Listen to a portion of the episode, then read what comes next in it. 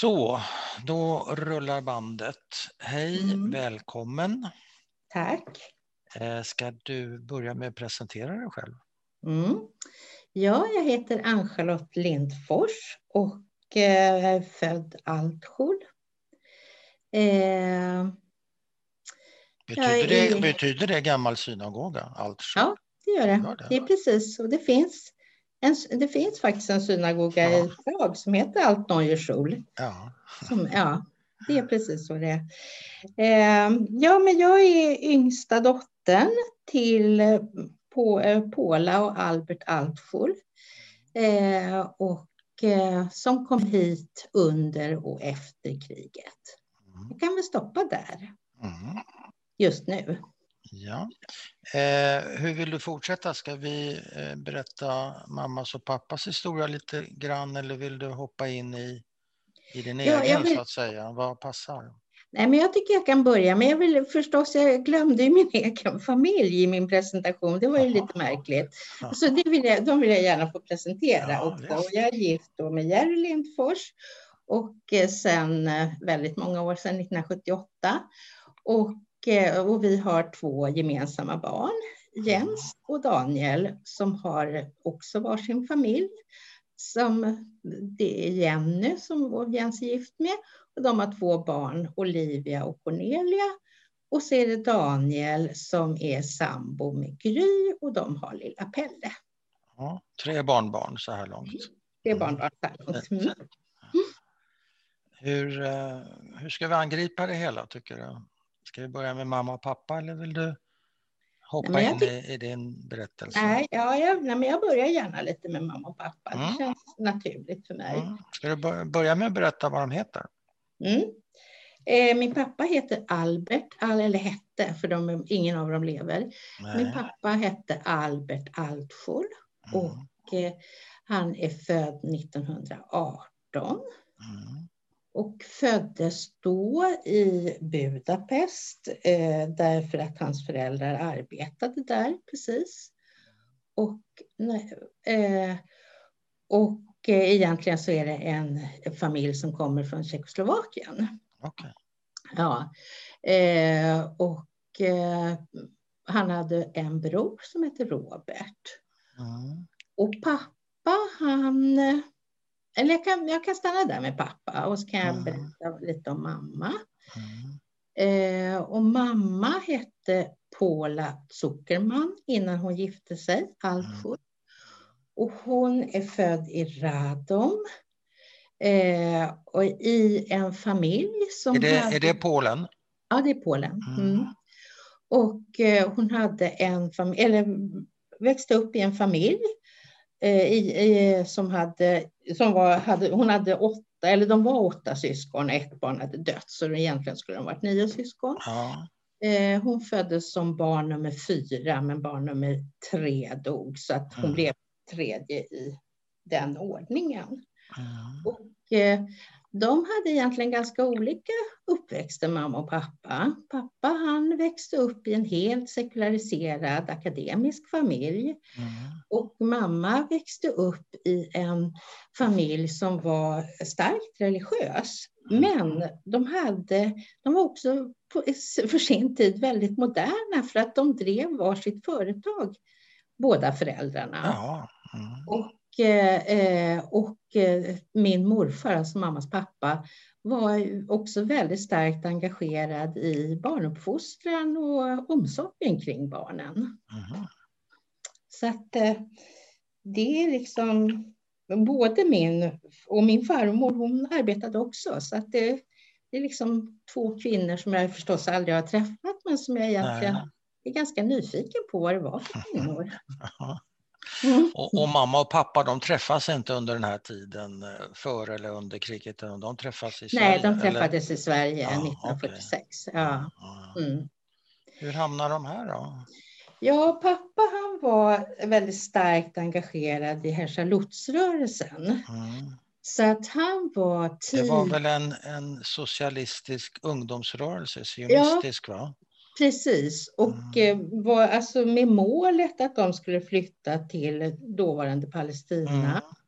Och bygga upp landet. Mm. Så det var, det var liksom hela hans Eh, ja, det, det, var egentligen det hela hans ungdomstid handlade om väldigt mycket.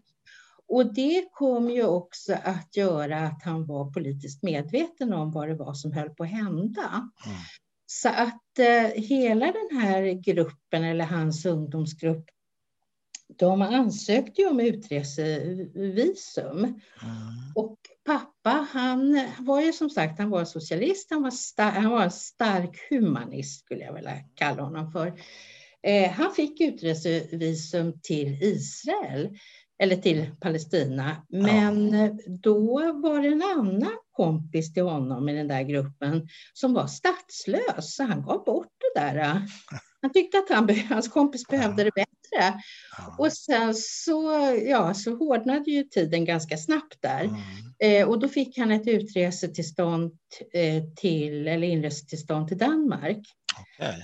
Så att pappa pappa han reste ut med det han kallar det sista fria tåget. Ja, är det 30, vadå, 9? Det här är 39. Ja. Hur, gammal, 39. hur gammal är pappa då? Då är han 21 år. Mm. Sista och, fria tåget, ja. Ja, han kallar det sista fria tåget ja. och de mötte eh, de invaderande trupper, tyska trupperna eh, som då gick in i det som då kallades Sudettyskland. Ja. Så att han levde i Danmark fram till 1943. Mm. Och eh, oktober 43 när de då på en vecka tömde alla danska judar. Mm. Och eh, inför det här programmet så läste jag lite om pappas berättelse, både mamma och pappas berättelse, men mm.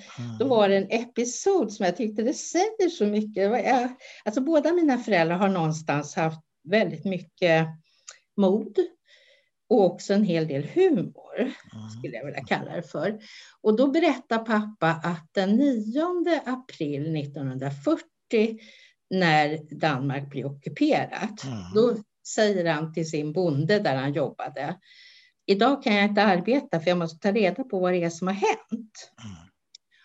Och så cyklar han iväg till, han är på eh, Jylland, så han cyklar iväg till Fredrike för att han ska ta reda på vad som har hänt. För hans, på bonden han visste ingenting. Nej. Nej. Eh, och då möter han en tysk soldat. Och så blir den där tyska soldaten, både han och, och både pappa och soldaten blir lika häpnade av att möta varann.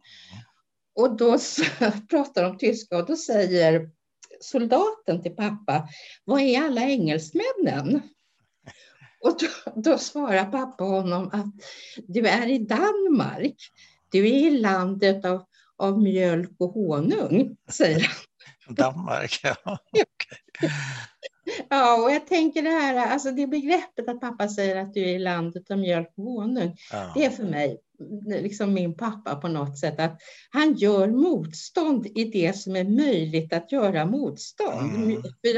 jag tror absolut att han åsyftade Israel egentligen. Jag tänkte säga, vad, hans referens handlar ju om ja. det gamla bibliska Precis, landet, att det, det är vad jag tror. Det ja. jag tror. Ja, jag tyckte, ja. Men hur som helst, så, så, pappa han fick, och det, det, är ju liksom en egen historia, ska vi inte ta här, men det är en fantastisk eh, berättelse om hur pappa blev hjälpt av motståndsrörelsen ja. för att komma till Sverige. Till Sverige, så han fick fly ja. en gång till helt enkelt. Ja, han flydde en gång till. Och när han kom till Sverige så var han underhållen det första halvåret av danska staten. Han bodde på ett pensionat. Jaha. Och de stod för alla kostnader. Oj. Och sen så småningom så, så började han, för han fick inte arbeta. Nej. Nej. Men var tanken eh, att han någon gång skulle tillbaka till Danmark eller vad var tanken? Nej, tanken var att han skulle till Israel. Det var hela tiden det som han var skulle till Palestina. Ja, ja, ja, precis. Så att så småningom så började, för pappa var utbildad elektriker, eh, så att så småningom så var det väl i alla fall något KFUM som behövde lite hjälp med elektricitet. Så, ja, så, så småningom så började han att arbeta. Och var bor han då? då? Då bor han från början, han landar i Barsebäck och sen ja. bor han i det där pensionatet, Ruts pensionat, det vet jag inte, ja det Nej. ligger någonstans i Småland tror jag faktiskt, ja. jag vet inte riktigt. Men sen hamnar han i Lund. I Lund, okej. Okay. Mm. Ja, precis. Och, eh, och mamma hon levde ju då i Radom. hon, eh, var, hon bodde hos sin eh, moster i Warszawa, den första, alltså vid krigsutbrottet. Ja. Och eh, eh förstod, hon var då 17 år gammal. Ja.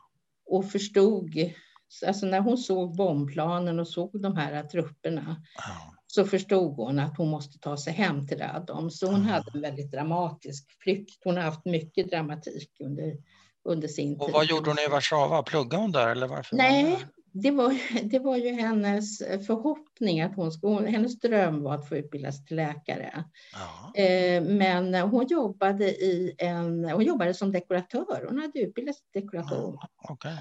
Ja, i en, någon affär. Så hon jobbar där. Men sen säger du att hon har en dramatisk... Jag vet inte, hur långt är det mellan Warszawa och Radom tror Är det Jag långt? tror att det är, ja det borde jag ju veta. Ja, men på ett, ja. Är det ett par Ja, mil eller? jag, det jag 20 vet att hon i mil? alla fall... Eh, ja, jag, jag, ska, jag, jag låter det vara osagt. Ja. Jag vet inte faktiskt. Men vad var det som var dramatiskt med den resan? Nej, men det dramatiska var ju att, eh, alltså att hon, hon mötte ju polacker som, Ja. eh, ja, som på något sätt ville åt henne.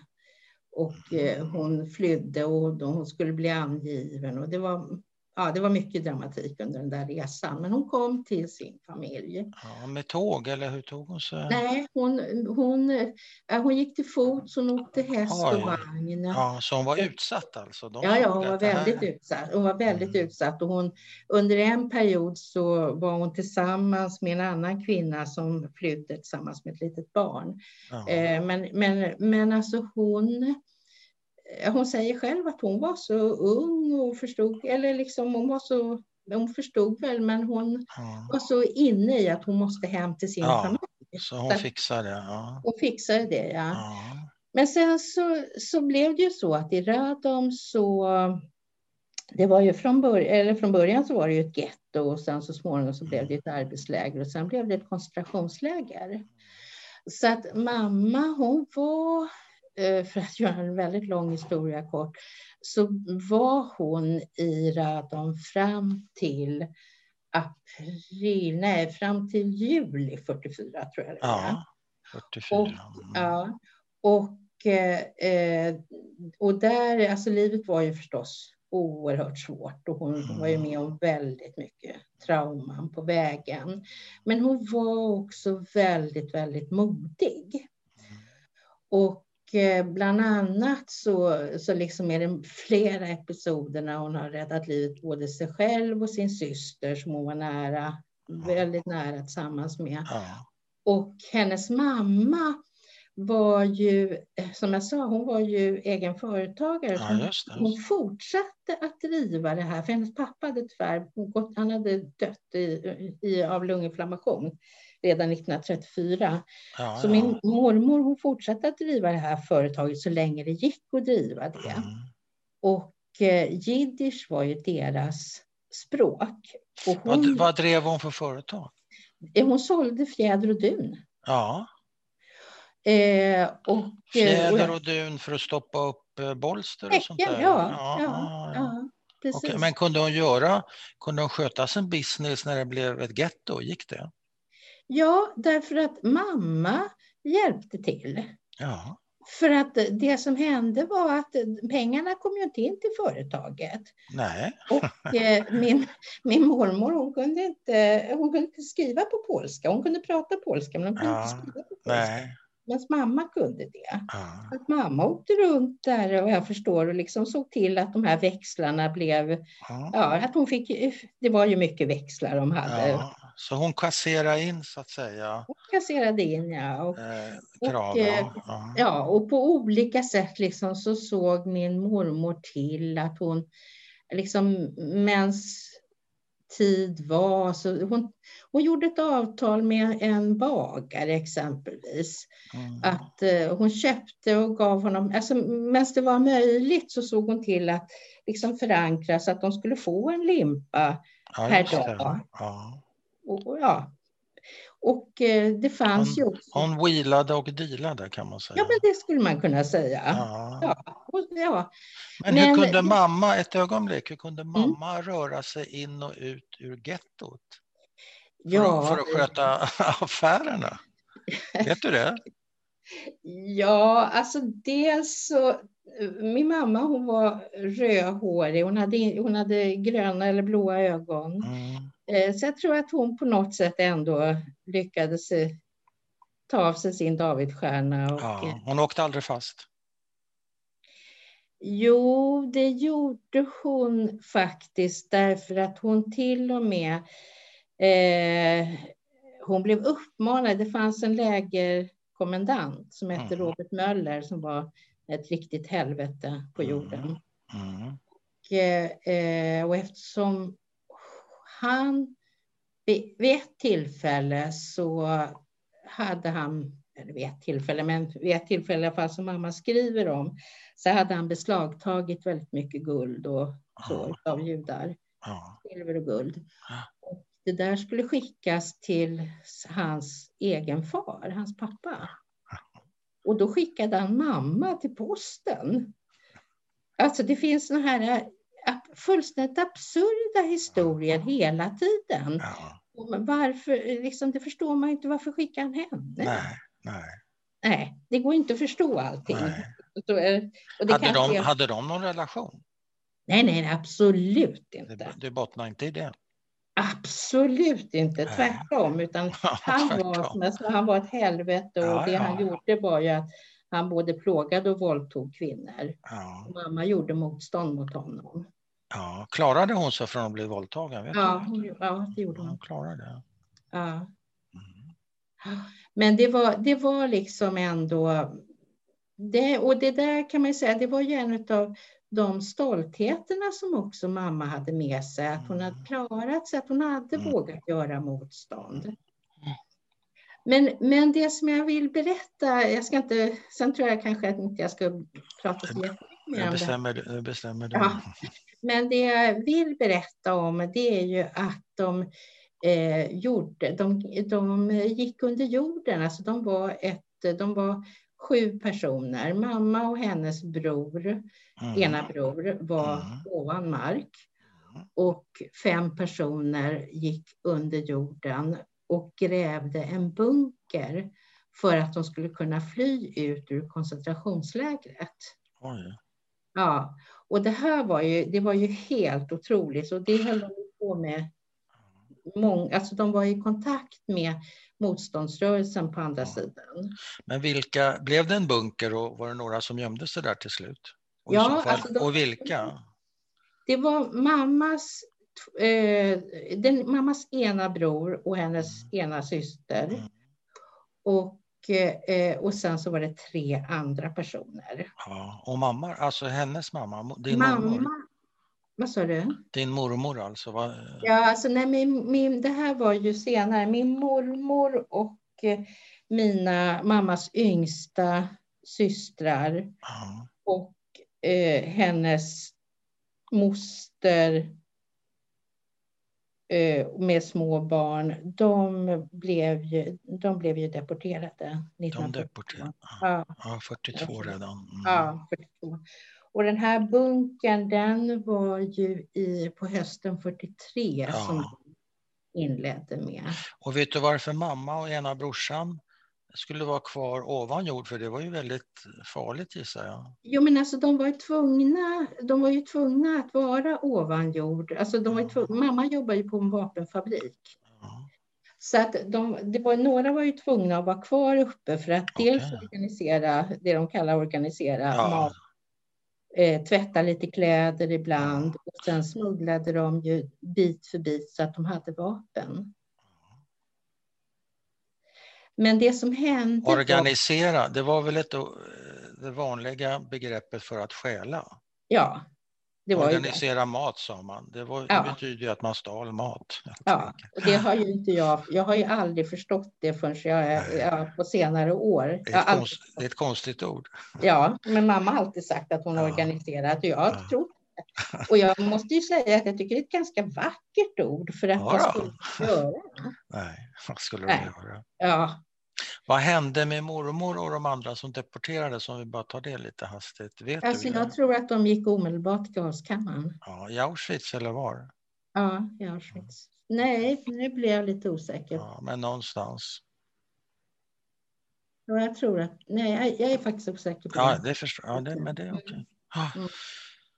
Eh, och vapen och grejer i bitar, var det i samarbete med motståndsrörelsen? Eller jag förstod inte riktigt Nej, var de mamma- där vapnen kom in i det hela. Mamma och hennes bror, de hade en stor vapenfabrik i, Ah, i eh, Radom. ja, och det var där, där de ar- jobbar. Ja, det var där de arbetade. Så att varje dag så smugglade, mamma hade gjort ordning något bälte, så hon smugglade liksom del för del varje dag. Och hur hon lyckades, alltså hur hon och hennes bror lyckades få ihop mat till ytterligare fem personer, det är ju helt, ja det förstår jag inte, jag vet inte hur det gick till. Men vapnet eller vapnen, skulle de användas i försvar då när de, Ja, om, de, om ja. de blev upptäckta så att säga? Ja, och ute, alltså de skulle ju användas till försvar ute i skogen också. För de Ja. visste ju att det var inte bara motståndsmän som fanns i skogen, utan det var ju också fullt med polacker som var i skogen. Det visste Men, de. men skulle de fly De genom en fly. tunnel ut i skogen? Ja, alltså den här eh, bunkern, den ingången vad jag förstår, den var under en av britsarna.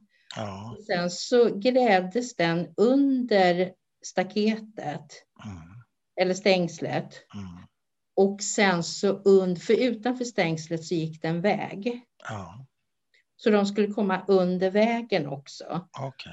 Och det som hände var att, vad jag har förstått, eh, så gjorde de en lite för brant uppgång på slutet. Mhm. Och då kom det en eh, lastbil som liksom föll ner så att det blev, ja, du vet, blev en grop. Det blev ett Ja, hål. i- ett marken. hål. Ja, På så sätt så upptäcktes de. okej. Det upptäcktes hela den här bunkern. Ja. Och vad hände då? Ja, det konstiga är att de inte... Alltså de var ju utsatta satta för en våldsam tortyr, Ja, förhör. Men att de inte avrättades omedelbart, det är bara... Det är helt oförståeligt. Men enligt mamma, vad hon tror, eller vad, hon, vad jag har tolkat att hon tror, så var det här något så näsligt att judar gjorde motstånd, så man ville absolut liksom... Det kom ett särskilt kommando som förhörde dem och, och torterade dem dagligen i flera ja. månader. i flera månader. I flera månader, ja. Och vad ville de ha reda på? Vilka som var på andra sidan, de ville ha reda på vilka, de ville ha reda på allt. Ja, Och namn. mamma, ja, precis. Och mamma, hon sa varje gång, eh, jag har berättat allt jag vet. Ja, du kommer berätta mer imorgon, sa hon. Jag berättar, jag, imorgon kommer jag berätta samma sak som jag har berättat idag. Så att när hon, sen blev ju de deporterade till Auschwitz Ja. efter det här. Men jag, jag måste bara fråga en grej som, jag, som bara doftade förbi, nämligen du sa att det fanns eh, motståndsmän på andra sidan. Det fanns polacker, men det fanns också gissningsvis polska judar kanske de var då, eller judar i alla fall. Och det var, det var ett problem för de judiska motståndsmännen och kvinnorna, för de behövde försvara sig mot de polska motståndsmännen, var det så? Inte polska motståndsmän. Nej, nej, nej, nej. då nej, nej. missförstod jag dig. Ja, Vad skulle de ha vapnet till då på andra sidan att försvara Nej, sig men mot? det fanns, ju, det fanns ju polacker som angav judarna. Då förstår jag. Mm, Mm, mm, då förstår jag. mm, Okej, de deporteras till Auschwitz. mm. Och dit kommer mamma och hennes syster och hennes två bröder kommer till ett annat eh, ja, läger. lager. Eh, mm, jag kommer inte riktigt ihåg vart just nu heller. Nej, det fanns många att välja på. Ja. Men, men mamma och hennes syster Manja, de kommer i alla fall eh, till Auschwitz. Jag tror att det är juli, juli augusti 44. Ja, Och eh, eh, där är de, och då är mamma i ett väldigt, väldigt dåligt skick. hon är misshandlad i flera Ja, hon är svårt. Ja. precis, hon är svårt misshandlad Ja. och sjuk. Hon har ju fått tyfus och eh, ja, är svårt sjuk. Mm. Eh, och de är i Auschwitz ett par månader bara. Någon Ja. gång under hösten, senhösten. De börjar väl tömma lägren också. Mm. Eh, Lite senare kanske, men ja. ja, det kanske var. Men hur som jag tror att mamma i alla fall, för de blev, de, de gavs ut, alltså de fick ju vandra de här hundra kilometerna, som Ja. man, alltså tio mil Ja. vandrade de. Dödsmarschen, Mm, precis. det är väl på vintern, va? december kanske? Ja, det kanske är december. Jag tror det var november. men Ja, det Kan det vara. Det kan det Ja, vara. och då, då hamnar mamma och, mamma och så småningom så sätts de på tåg och då Ja. kommer de till Ravensbrück. Ja, ja. Och där får de arbeta i Malchow. Jag vet faktiskt inte om Ravensbrück Malchow. Det måste ligga väldigt, väldigt nära varann. Jag tror det. Ja. Eh, på nytt så arbetar hon i en vapenfabrik där. Ja. Eh, och jag tror att hon eh, liksom söker det jobbet för att ja, de, de söker ju jobb för att försöka vis, få överleva helt enkelt. Ja. Och sen, sen eh, där är de också, både hon och hennes syster är väldigt, i omgångar är de otroligt svårt sjuka båda två. Och eh, beskriver alltså hur de, man kunde inte ge upp på grund av att då skulle man lämna den andra. Så att det, liksom, det var en så stark drivkraft att Ja. leva för att inte överge någon. Mm. Eh, och sen kommer i alla fall, eh, sen, eh, sen kommer ju Folke Bernadotte. Mm. Och, så att mamma hon kommer med den första transporten eh, med de vita bussarna till Malmö. Mm. Det är 40, nu 45 maj kanske. Nej, där. 28, Eller är det här tidigare? 28 april. Ja, 28 april. Ja, 28 april. Till Malmö. Mm. Malmö. Vänta, jag har, en katt, jag, vill, jag har en katt som vill in. Vänta, jag ska Mm. pausa. Så. Eh, ursäkta. Eh, Mm. Var var vi någonstans? 28 Men 28 april. april kommer de till Malmö. Mm. Och, eh, eh, Mamma och syrran. Ja. Mm. Och sen, eh, vet inte riktigt när, hur länge de är där, men de är väl där Nej. på veckor tror jag. Och sen hamnar de i Doverstorp som ligger utanför Norrköping. Ja, just det. Och, eh, eh, och där är de ju fram till hösten. Någon. Mamma har tuberkulos då. Ja. Ja. Och eh, eh, så där är hon fram till hösten någon gång. Mm. Är de tillsammans där då? Ja, det tror jag. Det har jag fattat det som. Det tror jag med. Mm. Mm. Eh, och sen flyttar de tillbaka, eller flyttar, de åker tillbaks till Malmö Ja. där de börjar arbeta. Eh, och eh, ja, och, och mamma är ju väldigt, alltså hon är, eh, det är ju väldigt rörande hur hon beskriver befolkningen i Malmö Ja. hur hon, alltså hur eh, hon blir vän med Ja, det, jag menar, de har mötts både, jag ska säga så här, så länge mamma är ensam så möts hon av fantastiska människor som hjälper till Ja. och som blir väldigt berörda och som blir liksom personliga vänner. Mm. Men det är också så att när mamma och pappa så småningom, eh, mamma, bo, mamma och hennes syster, de bodde hos en, eh, där de kallar en kurator. De bodde inneboende hos en kvinna helt enkelt. Och där man inte, och mamma och pappa hade träffats på valborgsmässoafton 46 och pappa får inte vara på rummet. Nej. Och, och hur han liksom på nytt gör motstånd mot den här kvinnan och säger att det här är fria människor och jag kommer att polisanmäla dig om du sätter upp. Och de har betalt hyra. Och är det något mer så pratar du med mig och du pratar inte med någon annan och så där.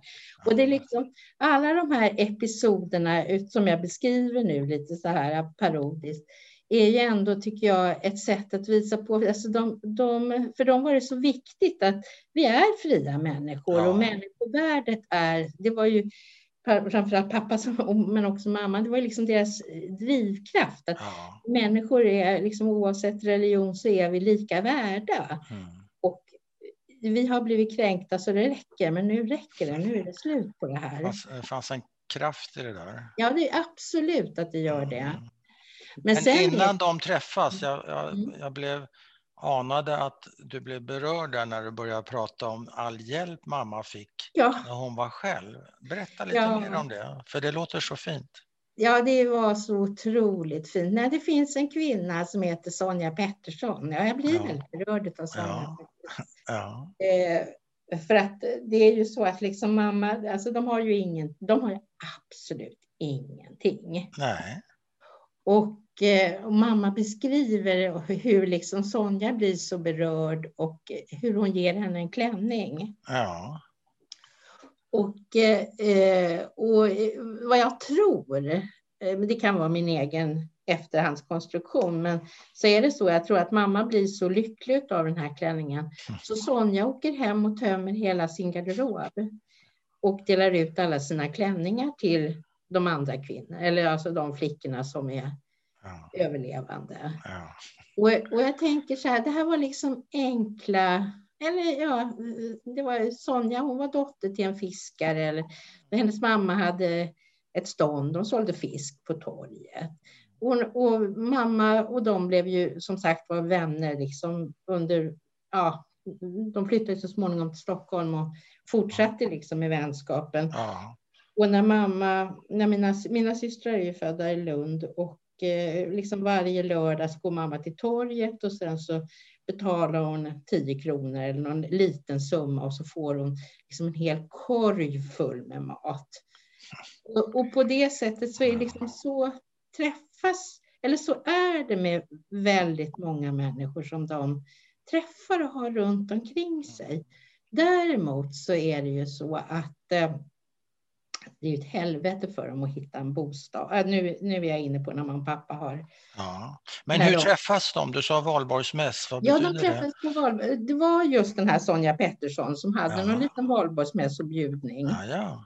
Och, eh, och då så var mamma och hennes systrar och några kompisar till dem ja. där. Ja, Sen så bjöd hon dit också då några män helt enkelt. Som hon, jag vet inte riktigt hur de kände varandra. nej, Det var pappa och så var det hans bästa kompis som senare blev mamma, alltså min mosters man.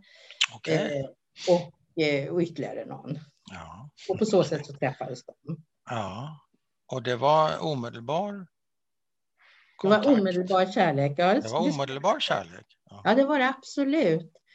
Och eh, de, jag tror att det var, så pappa bodde ju i Lund och mamma bodde ju i Malmö. Ja, ja. Eh, och eh, ja, de träffades så mycket de bara kunde och sen förlovade de sig på Frankrikes nationaldag. Jaha, vad är det, 14 juli eller vad är det?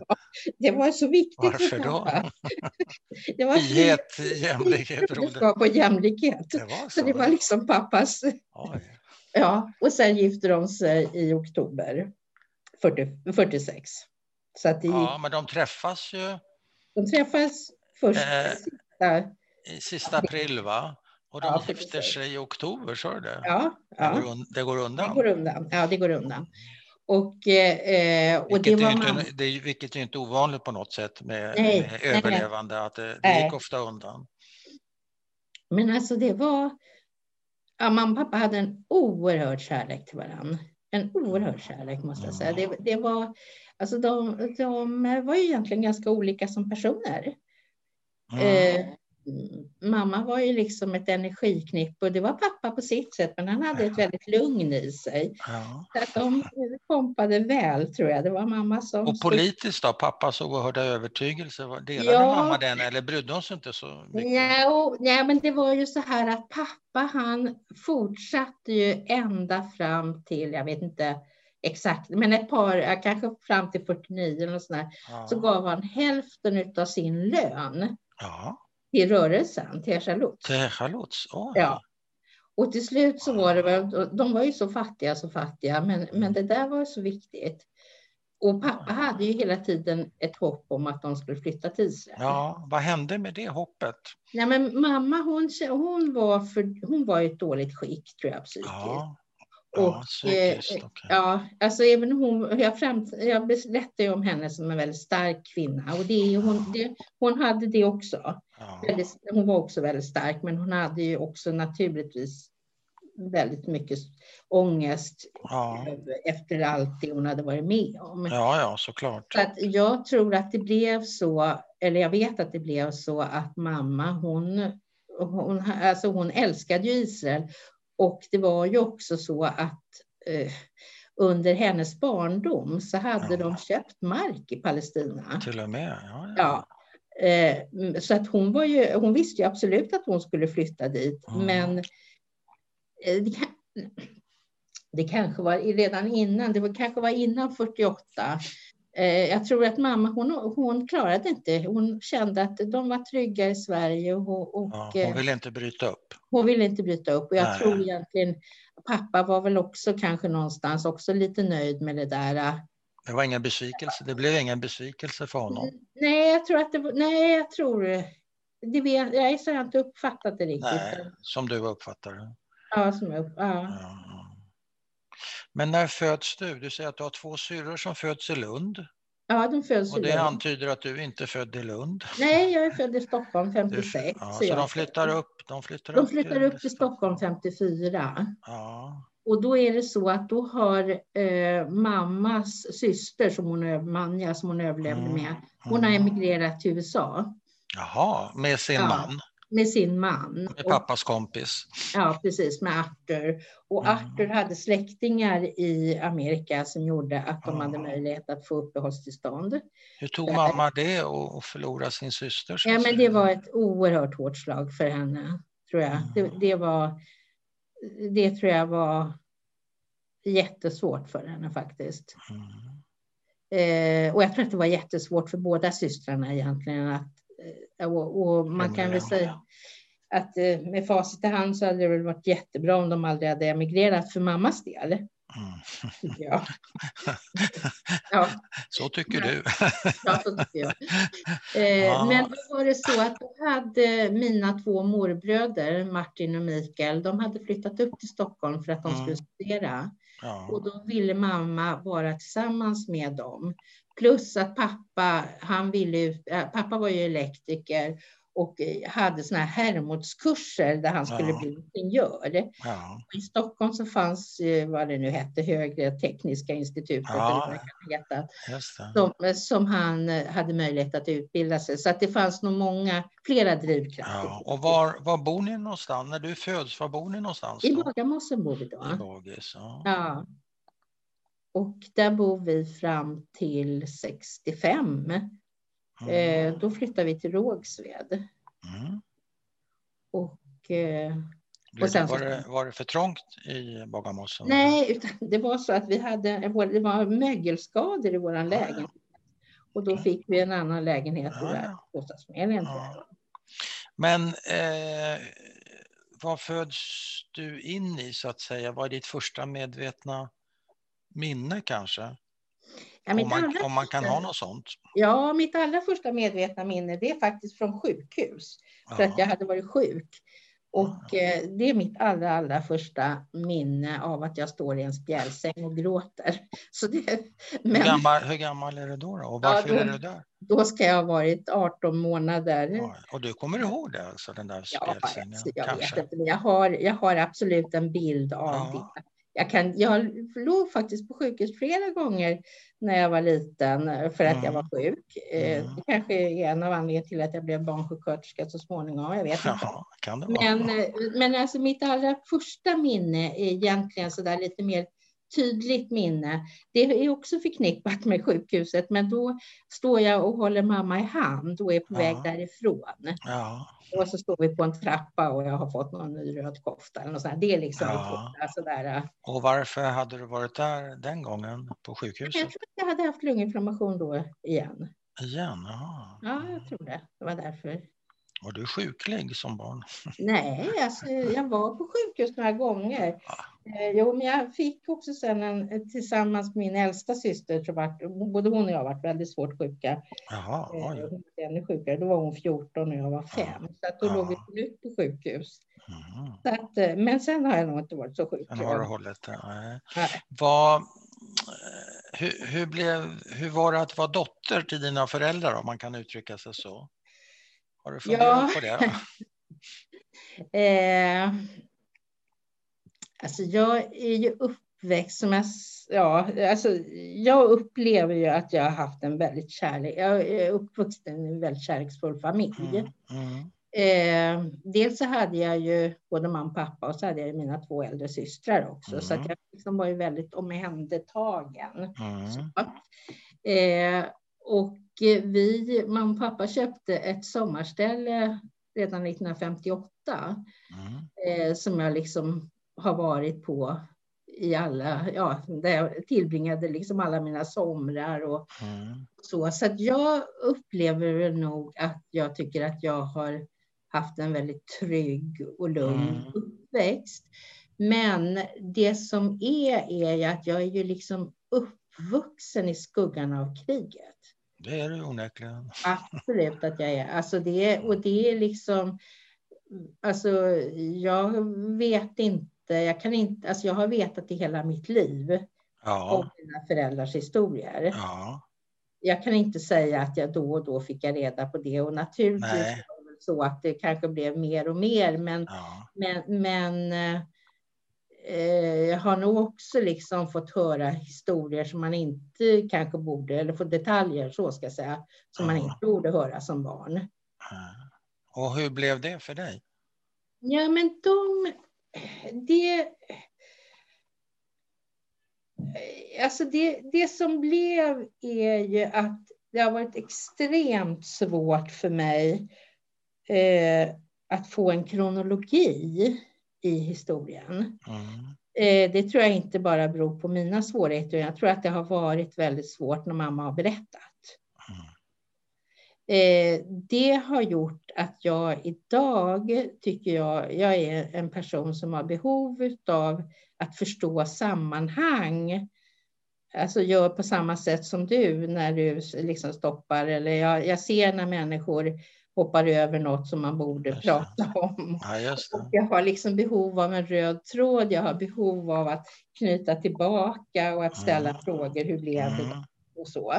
Eh, och det kan man ju säga, det är ju, det är ju en positiv egenskap. Det är väl en rätt så allmänmänsklig egenskap? Ja, det är det. det är det också. Men, behov men, av sammanhang. Det är ja, jag har absolut om. behov av sammanhang. Men jag är också bra, tycker jag, på att se om människor inte ja, inte mår riktigt bra och så där. Nej, du är så det, för det. Ja, ja det, det, tycker jag. Men eh, det som har varit svårt är ju, eh, och då är jag ju egentligen eh, mer närmare med vuxen ålder. Mm. Eh, att när mamma, alltså mamma hade ju panikångest och eh, eh, och den kom ju rätt, ja, man får nog kalla det, eller jag skulle säga att hon var svårt traumatiserad. Ja. Och eh, när hennes ångest kom så har jag alltid haft ett väldigt starkt behov av att själv bedöma hennes, alltså bedöma hur det är för henne. Jaha, hur går det till? Som barn ja, det, eller som vuxen? som, ja, det är som vuxen. Jag, jag, vet, ja. jag vet inte hur, det kanske var så som barn också. Ja. Det vet jag inte, men det kommer jag inte ihåg. Men som vuxen så har jag haft behov av att liksom åka, när mamma inte ringer och säger att hon mår inte bra. Nej. Så har jag haft ett, och då är det ju inte lite, då är det ju inte så att hon säger att jag mår inte Nej. bra, utan det är ju liksom fysiska symptom som ja. Ja. Då har jag ett väldigt starkt behov av att, eller hade jag ett väldigt starkt behov av att åka dit. Ja. Dels för att det var absolut nödvändigt liksom för att bryta att någon av jag eller mina systrar kom. Ja. Eh, för då hade ju liksom pappa försökt hjälpa så vi var, vi var ju bara involverade när det var som allra värst på något ja. sätt. Eh, men och då hade jag ett starkt behov av att liksom själv bedöma, är det en hjärtinfarkt eller är det ångest? Alltså, det var så starkt alltså? Ja, det, var, det var som en hjärtinfarkt? Ja, det var absolut jätte, jättestarkt. Alltså.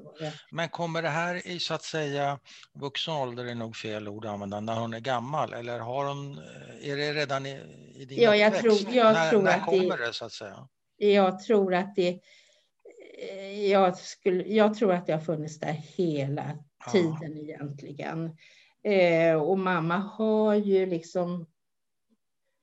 Hon har ju under hela Jo, men det har nog funnits där hela tiden. Men upplevde du det, upplevde du det också som liten och lite större barn och ungdom? Alltså, och jag har ingen minne av det. Nej, Jag har ingen minne av det. så hon Men- kunde styra sig i alla fall så att inte hon... Så inte du Ja, alltså, dels så tror jag att det är så att när man har små barn så är man liksom väldigt upptagen av livet på Ja, något sätt. Ja, Eh, och och liksom man, är, man är ju väldigt närvarande. mm, Och mamma har alltid sagt att det var liksom pappa som tog henne tillbaks till livet och ja. vi som såg till att hon var kvar där på något sätt.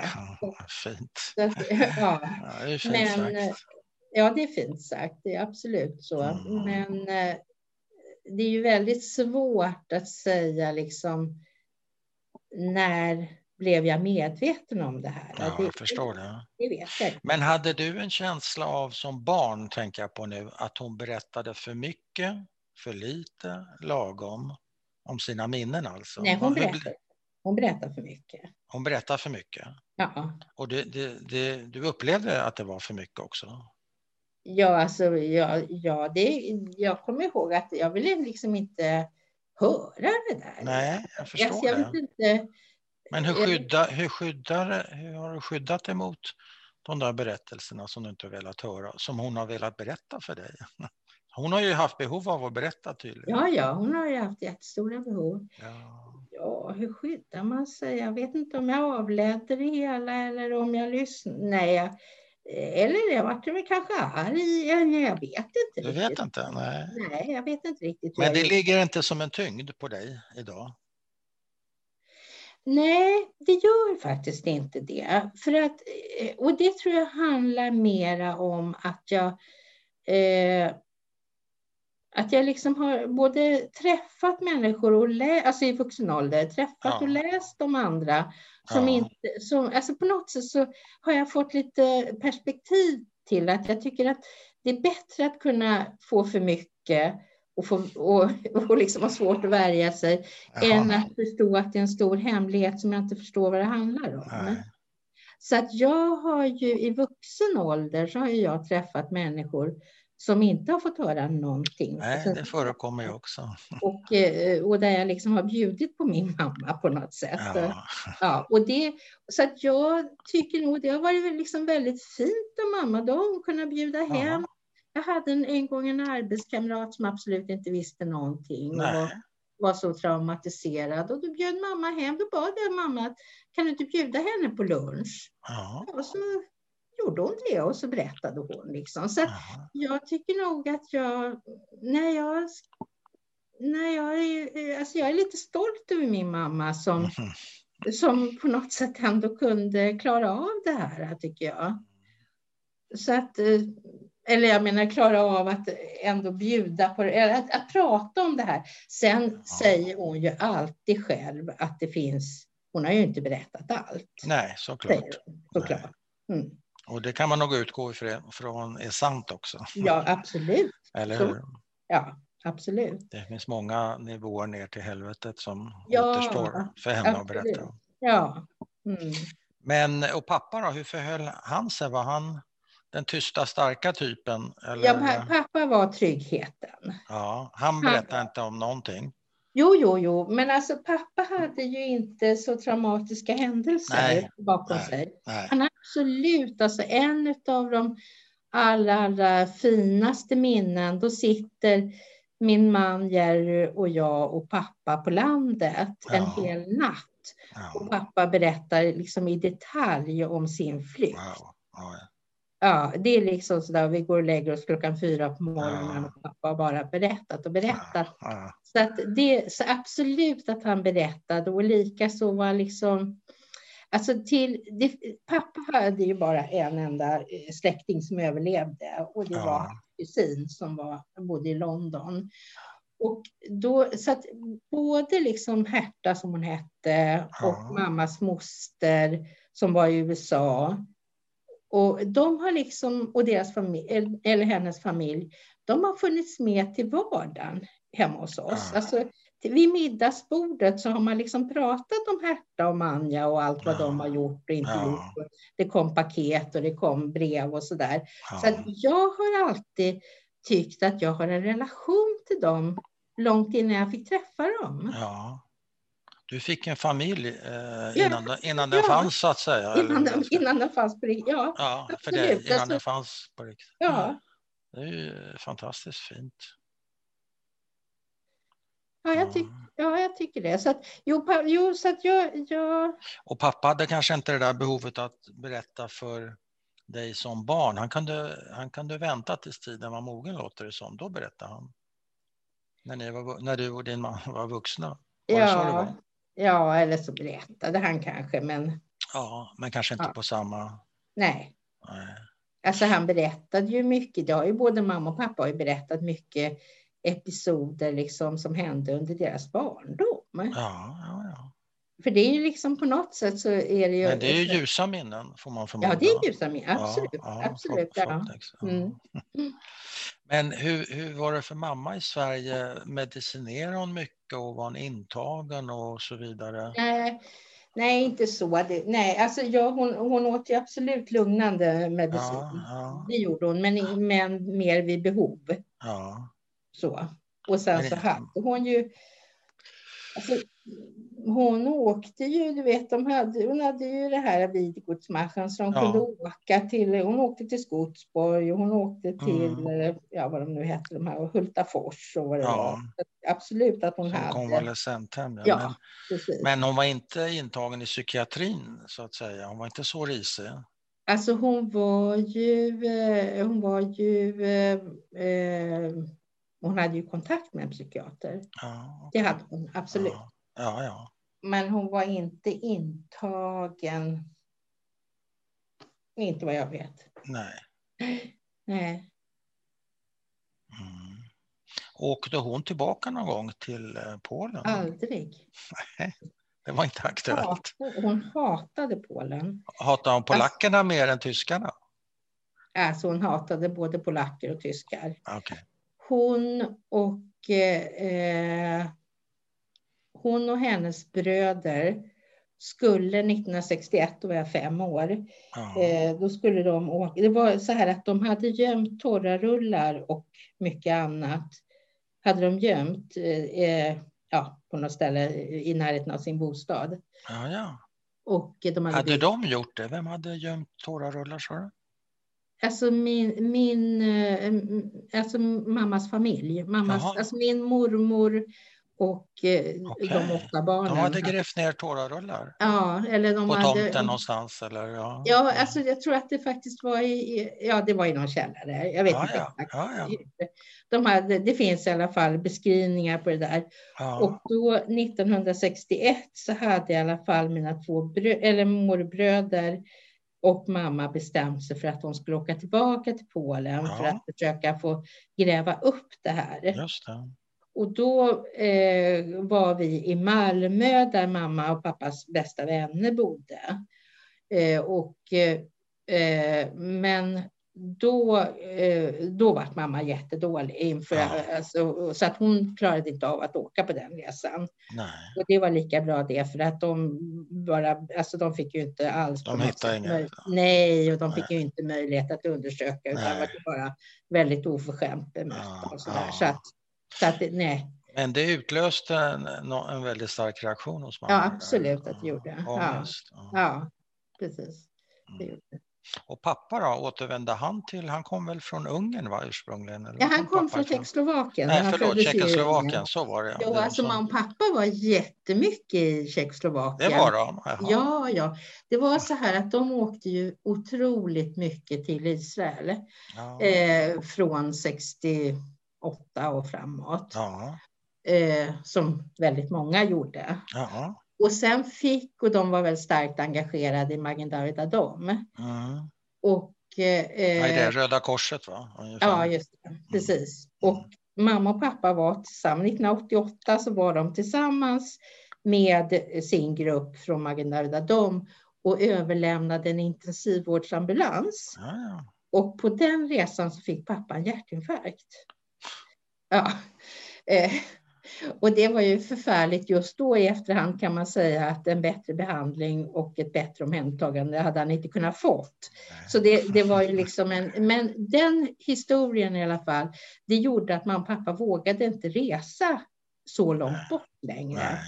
Och då började de istället resa till Schweiz och till Tjeckoslovakien. Ja, Eller Tjeckien var det ju då. Ja, just det. Eh, så att de var jätte... Så där var de. Ja. Så där var de, absolut. Ja. Mm. Mm. Eh, vad ska vi prata om tycker du? Ja. jag, jag, tänker på, jo, jag skulle vilja fråga dig följande. Hur, en, en av alla dessa omöjliga frågor, hur har din uppväxt präglat dig? Du har varit inne lite grann på det, men du kanske skulle kunna utveckla mm. det lite i den mån det går att prata om det. Det vet jag inte. Jo, det går att prata om. Mm. Eh, jo, men alltså i min, och pappa, eh, och jag tror att det, det, var väldigt viktigt för mig. Det var ju liksom egentligen, jag står ju väldigt liksom starkt, man kan säga, med en fot i att vara svensk. Ja. Jag, känner mig väldigt, jag känner mig väldigt svensk och utpräglad och tycker att jag kan liksom koderna och så. Jaha. Och sen har jag en fot i det judiska, men mera i det judiska, eh, liksom, eh, ska jag kalla kultur, inte religiöst, Nej. Eh, men det kulturellt judiska och att vara liksom barn till flyktingar. Mm det tycker jag liksom att jag har. Och där eh, att vara liksom en, en assimilerad svensk har varit väldigt viktigt för mig ja. under min uppväxt. Ja. Eh, och liksom en, en längtan eh, alltså efter att Ja, var det du menar väl assimilerad jude, va? inte assimilerad svensk? Nej, jag menar assimilerad, assimilerad jude i ja, Sverige. Ja, det, är jag som, ja, är jag som är PT. Förlåt. Ja, ja. Nej, men, men jag tänker att jag liksom haft en... Det var ju ändå så att mina föräldrar var ju... Dels var de ju lite äldre, alltså de var inte så gamla idag. Mamma var 34 Nej. när jag föddes. Det var inte så gammalt, men Nej. då tyckte jag att de var väldigt gamla. Ja och, eh, och lite osvenska. Skämdes du för det? Att de var lite udda i ja, dina ögon? Ja, i vissa, i vissa sammanhang gjorde jag nog det. Men vad skämdes du för? Åldern eller deras nej, bakgrund var, så att säga? Nej, men jag kommer ihåg att jag, jag var, det var en sån här episod när jag, eh, jag, var, jag, ja, vi var kanske 15 och älskade mm. att gå på ungdomsgården. Mm. Eh, och eh, ungdomsgården i Rågsved var ju absolut inte det bästa stället i mitten av 70-talet. Det kan jag verkligen förstå. Men ja. för mig var det ju så att jag var ju inte liksom i närheten av några droger. Eller, alltså jag Nej. var ju absolut inte där. Jag var där för att dansa och ha det kul. Ja. Och, och eh, då var det så att då, då, hade vi någon deal, mina föräldrar och jag, att jag fick kanske gå dit en gång i veckan. Och sånt där. Ja. Eh, men det räckte ju inte, för mina, alla mina kompisar var ju där mycket mer. Ja. Så vid ett tillfälle så stövlade pappa in på diskoteksgolvet. Ja. ja. Och det, Asa! ja. ja, och det, och det är ju en sån här episod som jag liksom Ja, idag kan jag ju tycka att det var väl tufft gjort av honom. Det var bra ja. gjort, kan jag tycka som förälder. Men, ja. men då var det verkligen inte roligt. Och Nej. det var också så att jag tycker... Alltså, jag, jag, jag, det är väl också så att jag tyckte det var så konstigt eller så sorgligt att de inte litade på mig. Ja. Så. Så han släpade hem dig då? Ja, ja, ja, ja, jag gick hem med bestämda steg och låste in mig på toa. Så det slutade med att mamma och pappa till slut stod utanför och vädjade och bad ja, om ursäkt. Ja. Att jag skulle komma ut. Ja. ja. men, men, jo, men absolut. Men det var alltså, det fanns sådana episoder, absolut, när jag mm. bara ville liksom att heta Svensson och ingenting annat. Mm. Men var på skalan befinner du dig nu då som vad hade du att välja på? Svensk, assimilerad jude, kanske finns en, ytterligare en två, tre andra identiteter som är viktiga för dig. Men uh, rör det där på sig? Jo, men alltså, nej, men idag så tycker jag väl att jag både står ganska...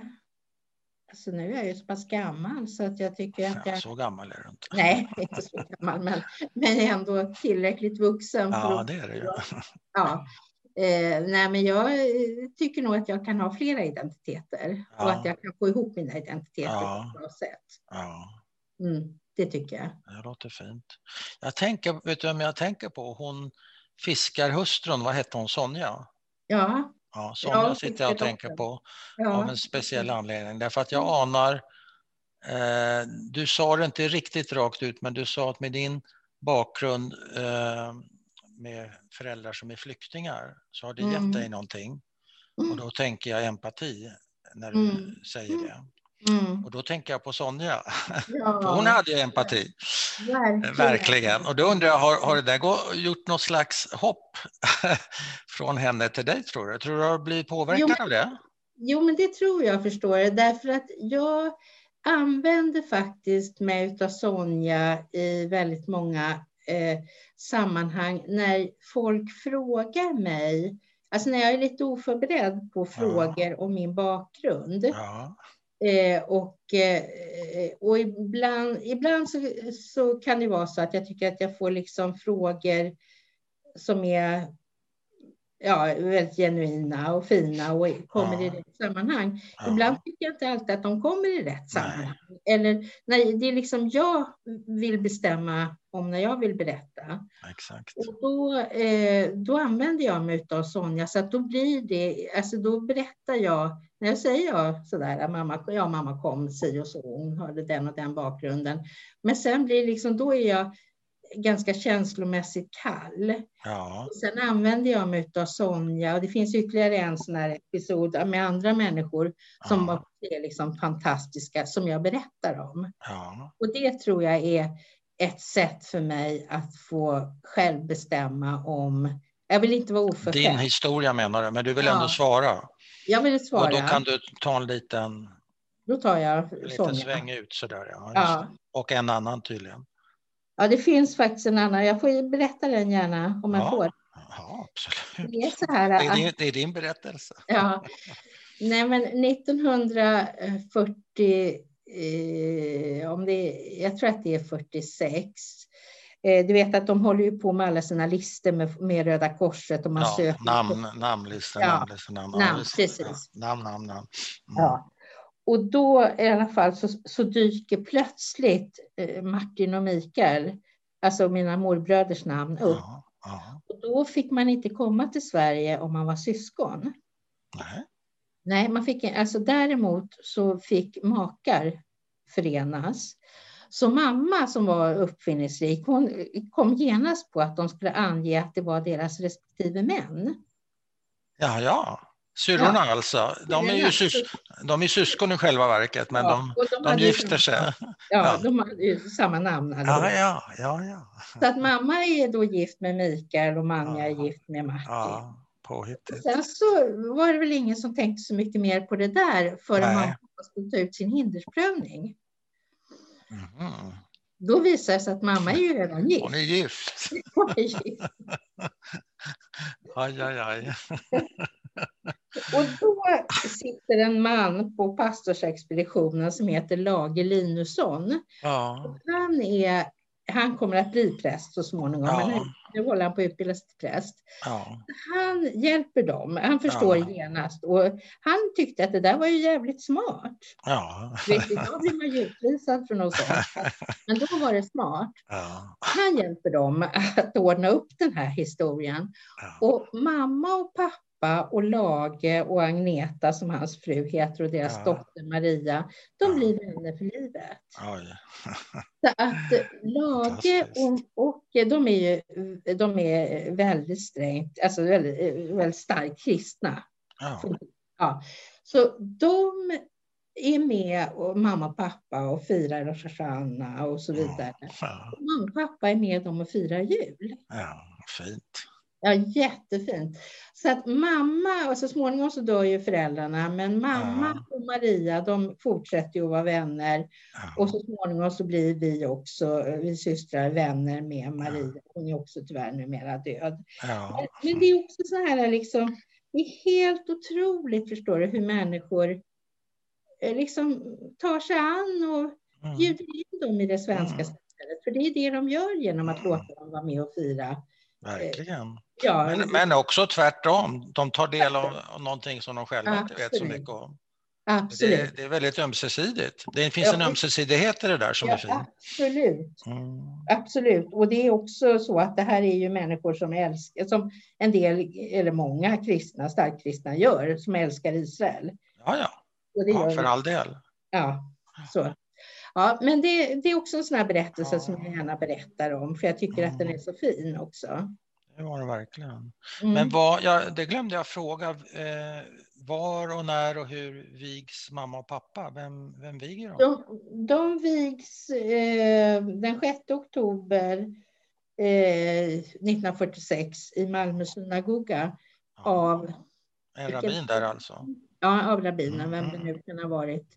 Jag undrar om det kan ha varit en, en rabbin från Stockholm. Jag vet inte riktigt. Kan det ha varit. Ibland hände det, men det fanns rabbiner lite här och där på den tiden. Ja. Eh, fast jag kan inte svara var. Men Malmö hade ju sin egen och undrar om inte Helsingborg kanske, de hade en egen församling i alla fall. Ja, ja. ja men då kanske, då kanske det var jag vet inte. rabbinen i Malmö som gjorde det. Ja, just det. Men eh, behöll mamma någon, någonting av eh, familjehemmets eh, religiositet? För hon var, var väl ortodoxt uppfostrad? Ja, hon var ortodox. Ja, eh, ja, alltså hon eh, behöll sin gudstro genom livet. Ja. ja. Eh, men eh, jag tror att eh, eh, Alltså hon behöll delar av det, så ska jag säga. Vad betyder det? Som, men alltså jag är Vilken del? ja, men på den judiska maten. Ja, ja. Kosher? Nej, nej, inte kosher. Nej. nej. Nej, det har Utan rätterna menar du? Rätterna. Att det var vissa rätter? Ja, ja, vad, var ja. för, vad, var det för, rätter då? Minns du? Oh, det var, ja, men det var gefilte fish och det var knädler. Ja. ja, du vet, det var kyckling och det var Kräplech och... Ja. Bakar hon, eh, baka hon eh, challe? challe? Ja, men inte så ofta. Alltså, kanske när vi var små. Men det, ja. Hon bakade ett bröd, men det var inte challebröd. Nej, nej, okay. nej. men en del människor som har varit igenom eh, förfärliga hemskheter, som din mamma, eh, de tappar ju sin gudstro, men så var det inte med henne. Nej, så var det inte eh, för mamma. Och hon, hon eh, när jag läser hennes berättelser så hade hon kvar den eh, under alla åren. Och eh, hon eh, säger att, det, alltså att hon överlevde alla de här hemskheterna. Tänker hon att det finns ingen annan än Gud som skulle kunna hjälpa henne. Däremot så hade hon, hon hade en väldigt, väldigt, väldigt stark önskan Eh, ja, nu blir jag berörd för jag tycker den är så fin. Mm. Och, eh, och det är att han skulle förvandla henne till en fågel. Gud? För att hon skulle, Gud? Ja, Gud ja till en fågel? Så att hon skulle kunna flyga därifrån. Ja. Men vänta lite här nu. Var befinner vi oss? Är det här i I gettot, var det då? I, i, koncentration, i koncentration, koncentrationsläger. Då, då bad hon Gud att förvandla mig till en fågel så att ja. jag kan flyga härifrån. Ja. ja. Vad tänkte så... hon om att hon inte blev det då? Nej, det vet jag faktiskt inte. Nej, nej det vet jag inte. Men, men det var, nej, hon säger själv att hon har behållit sin gudstro. Ja, det verkar hon ha gjort. Ja. Eh, man pratar ju ibland, skulle du säga att du har, eh, man pratar ju om att man kan ärva trauman från en generation till en annan. Mm. Skulle du säga att du har gjort det i någon, någon mån?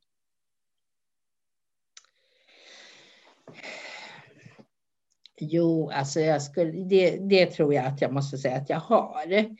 Men, men jag tänker att man brukar ibland säga det är inte hur man har det utan det är hur man tar det. Det är också sant. Eh, så att, eh, det är klart att jag har ärvt trauman och, eh, och vad som skulle hända om jag själv blev utsatt för motsvarande hot. Mm. Eller det behöver inte vara motsvarande, det kan ju vara något typ av hot. Mm. Mm. Det är klart att det vet jag inte vad som händer. Nej. Men jag tycker att jag absolut kan förhålla mig till mina trauman. Jag kan leva med dem. Ja. Och har liksom inte själv eh, drabbats av psykiska svårigheter. Så. Nej, nej. nej, det tycker jag inte. Är det mer som en eh, bakgrundshistoria, ett sånt där trauma som du pratar om, eller vad är det för någonting som du förhåller dig till? Nej, men alltså, nej, det är det inte. Men, men nej, det är inte så kallt är det inte. Nej, nej. nej utan? nej, men det är... Eh,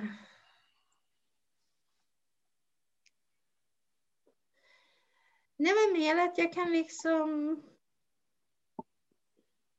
Ja, jag ska tänka. Ja, men jag tror att det, det, det är liksom... Jag kan bli väldigt liksom djupt berörd. Eh, kan väldigt liksom lätt leva mig in i hur, alltså hur det är. Hur det är. Jag liksom har en stark inlevelseförmåga tror jag. Mm. Eh, och väljer också bort vissa delar. Jag tittar exempelvis aldrig på skräckfilmer. Jag tycker att jag liksom haft nog med skräck i mitt liv. Det mm. alltså, jag är helt ointresserad av det. Det be behövs inte mer. Nej, jag har inget behov av att bli kittlad på det sättet. Jag tycker bara Nej. det är vidrigt. Liksom. Ja. Eh, och Eh, så att eh, på så sätt så, så kan jag väl säga att det är klart att jag är traumatiserad, men, men jag tycker inte att jag... Nej, jag tycker att jag kan förhålla mig till det så. Eller hittills. Du, uh, vad sa du, hittills? Hittills har jag kunnat det. Ja, hittills ja. Ja, ja. ja. ja. Eh, men du sa att ni har två barn, va? två mm, pojkar. Mm, mm, och det kanske är känsligt att prata om det, men jag kan i alla fall ställa frågan, du behöver inte svara. Eh, tycker du att det har gått i arv till dem på något sätt? Ja, jag skulle egentligen vilja, jag tycker inte det är så känsligt att prata om det. Eh, det kanske är känsligt för dem. Ja, det kan vi. Då kan vi prata om det. Eh, jag tror absolut att det finns delar eh, mm som har gått i arv. Men jag tänker att de har också dels en väldigt liksom närvarande pappa mm. eh, som inte är traumatiserad på det sättet. Han har haft andra trauman, men inte mm. dem. Mm. Eh, och, och sen så blir det utspätt. Men mm. det går inte att säga Alltså jag tror att om du skulle fråga dem så tror jag att de också skulle säga att de hela, tid, i hela sitt liv har vetat om mormors bakgrund. Mm. Det, det, tror jag absolut. Mm. Eh, det som blir skillnad är ju att eh, historierna, hon levde ju så pass länge mamma, så mm. att hon blev ju 97 år. Mm. Eh, så att historierna blev ju liksom färre och färre och mer och mer upprepade utav, ja, ja så att, såklart. Ja, precis. Så att jag tror att de... Men fortsatte hon att berätta sina historier ända till slutet mer eller mindre? Ja, det gjorde hon absolut. Ja. Men hon var ju dement. Ja. Och, eh, demensen gjorde, den var barmhärtig skulle jag vilja säga. Mm. För att den gjorde också att hon glömde mm. väldigt många historier. Mm. Eh, och, vad skönt för henne. Ja, faktiskt. Mm. Absolut. Mm. Och det där, mm, det där kan ju absolut vara väldigt olika för olika människor. Och jag tror att hennes ångest när hon var dement, den var i väldigt stor utsträckning att hon, liksom in, att hon tappat sammanhanget runt sina små barn. Så att hon, hon hade tappat sina små barn, alltså ja. Ja. Vilket ju var väldigt plågsamt naturligtvis. Ja, ja. Ja. Eh, men jag, jag skulle säga att eh, de episoderna där hon gjorde motstånd, de tappade hon aldrig. Och det, det är roligt att du återkommer till det, för jag glömde bort det, eh, den reflektionen. Att motstånd verkar ju verkligen vara en röd tråd i din familj och även hos dig. Det, det verkar vara superviktigt. Det är superviktigt. superviktigt att göra motstånd. Superviktigt för att förklara kanske varför man möjligen överlever, även om det mest handlar om tur. Men motstånd är inte så dumt. Och viktigt i största allmänhet i livet. Är det så? Är det en viktig grej?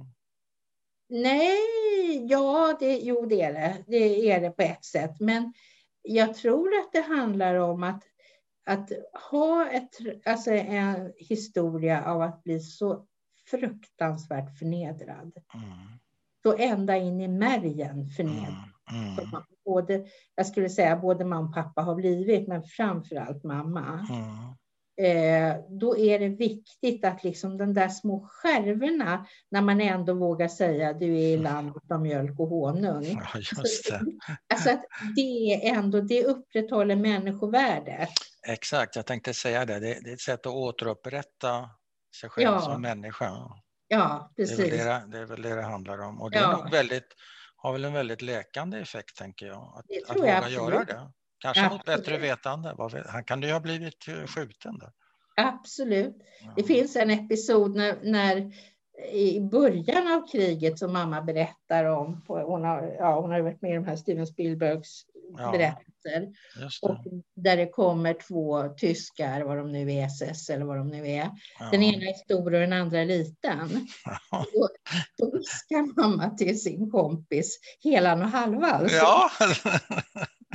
Ja. Vilket gör att hon också utsätts för misshandel. Men, men alltså det är också, förstår du? Att På något sätt att du kan stå där och skrävla men du är bara en, liten, en liten skit inför mina Ja. Ja, Det är ett sätt att upprätthålla människovärdet.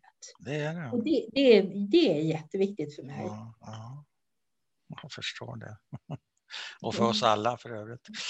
Du, eh, vill, du vill du lägga till någonting? Nej, det, jag tror att jag... Är du nöjd? Ja, Mm, då, ganska vill jag, då är jag ganska nöjd. Då vill jag tacka dig så mycket för Tack. den här berättelsen. Det har varit rätt så omskakande såklart, men också intressant, lite roligt mellan varven, gudskelov. Mm. Och eh, eh, väldigt fint berättat. Tack snälla. tack.